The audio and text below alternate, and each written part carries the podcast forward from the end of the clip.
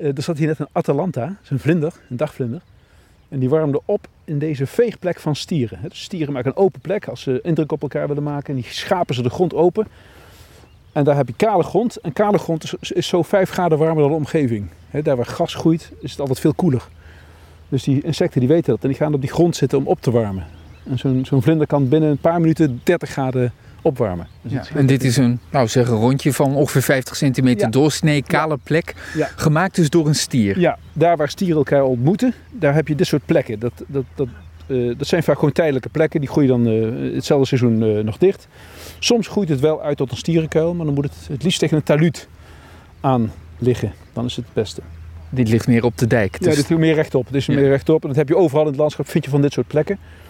En daar profiteren allerlei planten van. Allerlei pionierplanten. Hè, die normaal tussen het gras geen voet aan de grond krijgen. Omdat het gras, ja, dat heeft een vaste zode. En dat is voor zaad eh, van andere planten. Dus dat is lastig om daartussen te komen.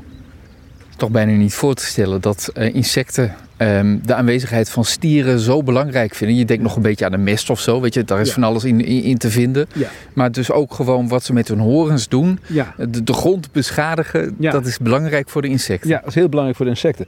En dat gebeurt ook op hele grote schaal. hè. We hebben daar het idee van, nou die gazels, dat zijn eigenlijk maaimachines.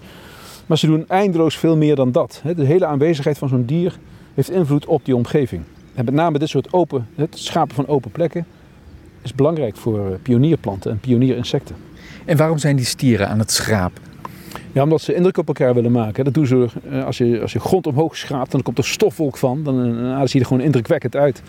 En daar hopen ze elkaar mee te overtreffen. Hè. Dus van wie de meeste grond opgooit, die is dan de sterkste. Want daar gaat het om. De sterkste stier mag de beste koe dekken. Dus er is alles aan gelegen om de sterkste te zijn. We zijn in de Bisonbaai, in de buurt bij Nijmegen, in de Ooipolder. Hier lopen dus runderen rond. Wat voor runderen zijn dat? Het zijn Galloway-runderen. Die lopen hier al 30 jaar. Ja. Ja. hier lopen ze 20 jaar, in deze plek. Het zijn niet zulke hele grote runderen, hè? Nee, ze, het zijn, eh, ze hebben vrij korte poten. Ze hebben ook geen horens. Dat maakt ze erg eh, geschikt eh, voor terreinen waar ook heel veel publiek komt. En dat is in dit terrein ook zeker het geval. Het enige nadeel is dat ze erg dicht van vacht zijn. Dus als het in de zomer vrij heet is, dan staan ze vooral met de poten in het water.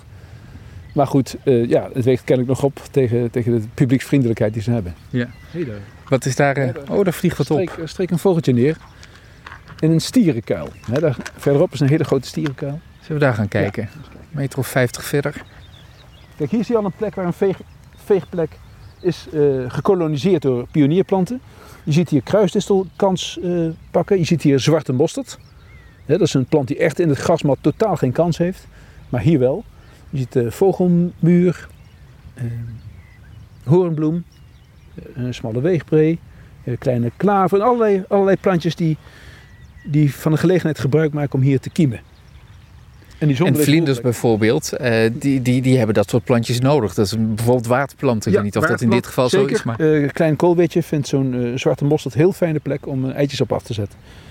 Dat is ook wat ik vaak zie in stierenkuit. Dat juist die planten worden uitgekozen omdat ze ook weinig concurrentie hebben. Dus dat, die hebben alle kans om een hele eh, krachtige, eh, gezonde plant te worden. Met weinig concurrentie. Ja. En wat zijn die pazige bloemetjes? Die heb ik ook in mijn tuin Ja, namelijk. ja, dat is een rijgersbek. Oh. Een rijgersbek heeft een heel leuk zaadje. Dus als, je die, als je kijkt waar die uitgebloeid is, dan zie je dat die, dat die echt zo'n knik maakt, dat zaadje. Echt zoals, zoals een reiger dat ook heeft. Zie je dat? Dus dat Ja. zaadje, dat, de ooievaarsbek gaat dan recht vooruit. Een rijgersbek maakt zo'n knikje. Precies. 90 graden hoekje. Ja, de 90 Haakse hoek zit er. Haakse hoek, ja. Ja.